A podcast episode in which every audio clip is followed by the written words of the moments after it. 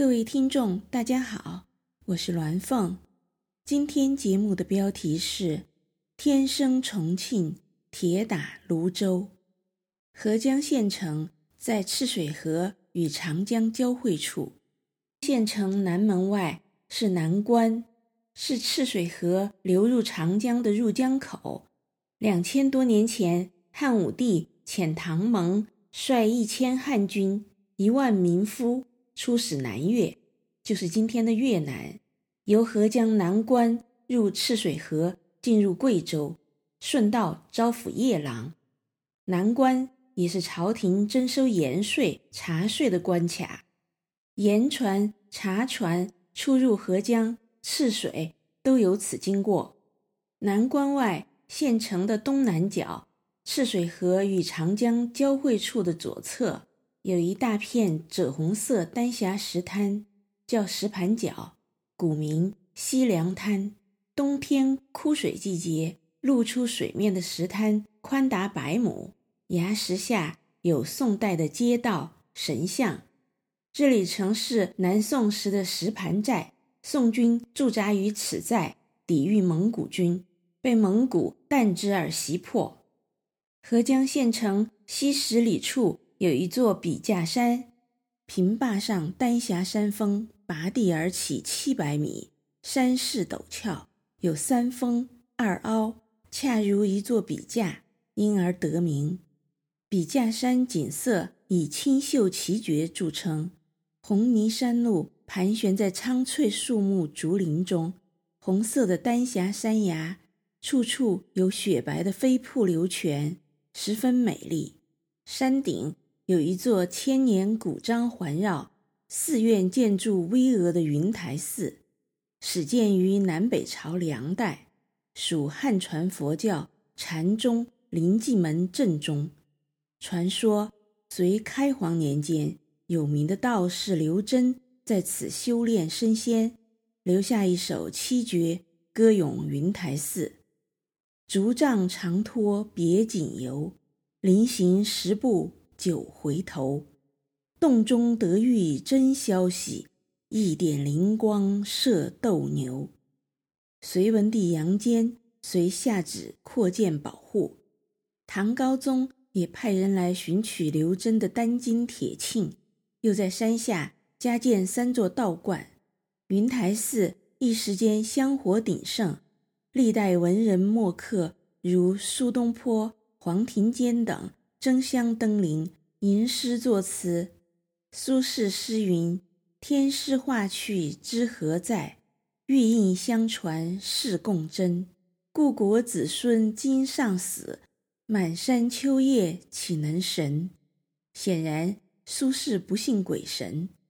寺内尚存有宋代黄庭坚的碑文、明代壁画，还有清代重达千斤的铜钟。南宋时，为抵抗蒙古，合江县城曾迁至笔架山，云台寺被征用为县衙。明末抵抗满清时，云台寺又毁于兵火，后来重建。合江上游的泸州也曾在南宋抗蒙时，将治所迁至合江与泸州之间的神臂城，而合江下游的重庆，当时。也曾把治所迁到嘉陵江上游的钓鱼城。神臂城是南宋四川抗蒙山城防御系统之一，是四川保存较为完好的宋城。神臂城建在神臂山上，神臂山如天神巨壁，猛深入长江，四周皆为悬崖峭壁，西南北三面环水，长江复杂险恶的水情。使其成为一处天然壁垒。神臂城建于南宋淳佑三年（一二四三年），时任南宋四川安抚制置使的于介命知州曹之大筑神臂城，迁泸州治所于此。城东西长一千二百米，南北宽八百米，周长三千三百六十五米，约一平方公里范围。城池规模仅次于重庆合川钓鱼城。天生重庆，铁打泸州，就是钓鱼城和神臂城之并称。由于神臂城对巩固南宋长江防线和保卫战时四川自治司驻地重庆都具有极高的战略意义，因而成为宋蒙双方激战争夺的焦点，曾经武役起手。宋军坚守在此抗蒙长达三十四年，最后四川几乎全部失陷，合江神臂城和合川钓鱼城成了整个南宋在四川地区的两个孤立据点。一二七八年正月，神臂城被蒙古死死围困一年之后，内无粮草可食，外无救兵可派，城破。神臂城守城宋军。与蒙古军激烈巷战，最后全部战死，无人投降，无人出逃。神臂城东门、西门就是神臂门及城墙，皆保存完好。东门一带城墙长五百余米，高六米，门外依山叠石，分级筑有两道防御石墙，即耳城，同时还保存有城南炮台。城墙下的护城池，左曰红林池，右曰白林池。南面江边水田是原先的教场坝，教场坝西面石砌长堤，长一百二十多米，宽五至七米，前端高十二米，呈圆形。还有钟鼓楼、烽火台、水寨、衙署等遗址。史书记载有暗道通城外。宋军经常从暗道出城袭击蒙军，后事却已无从查考。一二七九年三月十九日，崖山海战失败，左丞相陆秀夫背负刚满八岁的南宋小皇帝赵昺，身佩玉玺跳海而亡。南宋后宫大臣、士绅、军民十余万人倒海赴死。南宋抗蒙四十八年后覆亡。华夏陆沉，这是华夏民族勃兴数千年来第一次全境亡于野蛮异族，就是顾炎武所说的“亡天下”，而不是仅仅亡一姓之国。亡天下之后，钓鱼城宋军依然坚守，成了唯一的孤城，独钓中原。在鏖战二百场，历经三十六年后，国与不存的情形之下。为了保全钓鱼城十万军民的生命，守将王立投降。这是一次附带着苛刻条件的体面投降，不降旗，不收兵器，不改县制。而蒙古也不愿意在钓鱼城继续损兵折将，忽必烈同意并信守承诺，放弃了蒙哥屠城的遗嘱。全体钓鱼城军民向南宋京城临安的方向拜了三拜。开城投降，在钓鱼城投降之后，守城的南宋二十多名将领以死殉国。如果说公元四一零年日耳曼蛮族攻破罗马，标志着野蛮战胜文明，欧洲进入长达千年的中世纪黑暗蒙昧；公元一四五三年东罗马拜占庭帝国被穆斯林灭亡，就是西方文明的浩劫。同样的悲剧也发生在东方，野蛮的游牧民族对农耕文明的破坏洗劫如出一辙，戎狄匈奴从我华夏兴起就不停南下烧杀抢掠。公元三一零年永嘉之祸，五胡乱华，衣冠南渡，是农耕文明的一次大溃退。公元一一二七年靖康之变，金兵南下。攻陷汴梁，宋史南迁，是农耕文明第二次大溃退。公元一二七九年，南宋覆亡，便是东方华夏文明的浩劫。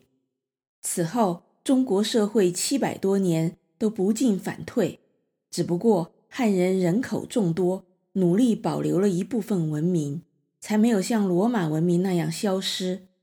现在欧美的文明。就是在罗马陷落千年之后，欧洲文艺复兴时捡拾古希腊、罗马文明的遗骸，经过几百年发展而成。这些不是单纯的国与国之间的战争，而是文明与野蛮的对决。野蛮的游牧蒙古人横扫欧亚大陆，灭绝众多民族，把苏美尔人从公元前四千年就在两河流域美索不达米亚平原修建的农业灌溉系统彻底破坏，过了将近千年也未能恢复，许多地方变成不毛之地。到现在，中东地区耕地面积还不到蒙古入侵前的一半。中国的水利设施也被蒙古人大量毁弃，耕地的单产量直到一九七零年代都没有恢复到蒙古人占领前南宋时的水平。整个欧亚大陆抵抗蒙古人最长久的就是南宋，四川又是南宋抵抗蒙古人最后的据点。蒙古人占领中国全境之后，对汉人进行大规模种族屠杀。曾经打算杀尽抵抗最强烈、最持久的南宋境内所有汉人，尤其是四川人，把田地通通变成草场。他们嫌汉人太多，经常路边随便搜出赵、王、张、李、刘等大姓屠杀，或直接把汉人赶进江河湖海淹死。南宋四川一千三百万人口，被蒙古人杀的。只剩六十万。后来历经整个明朝大量移民入川和近三百年恢复，到明末四川也只有六百万人口，还不到南宋时的一半。合江县南宋时有一万三千多户，蒙元近百年间全县人口还不足一千户。人类的文明发展的越精致，就越易碎。西罗马。亡于蛮族，东罗马亡于穆斯林，华夏亡于蒙古、满清，这些都不是通常的改朝换代，而是文明亡于野蛮。无论东西方的历史，都告诉我们，野蛮常常战胜文明，残暴常常凌虐仁慈。不是野蛮胜过文明，而是文明需要创造，野蛮只要破坏。破坏容易，建设难；杀人容易，生养难。但是，我们能够因此就不为文明而战吗？哪怕败亡死难，也不得不在。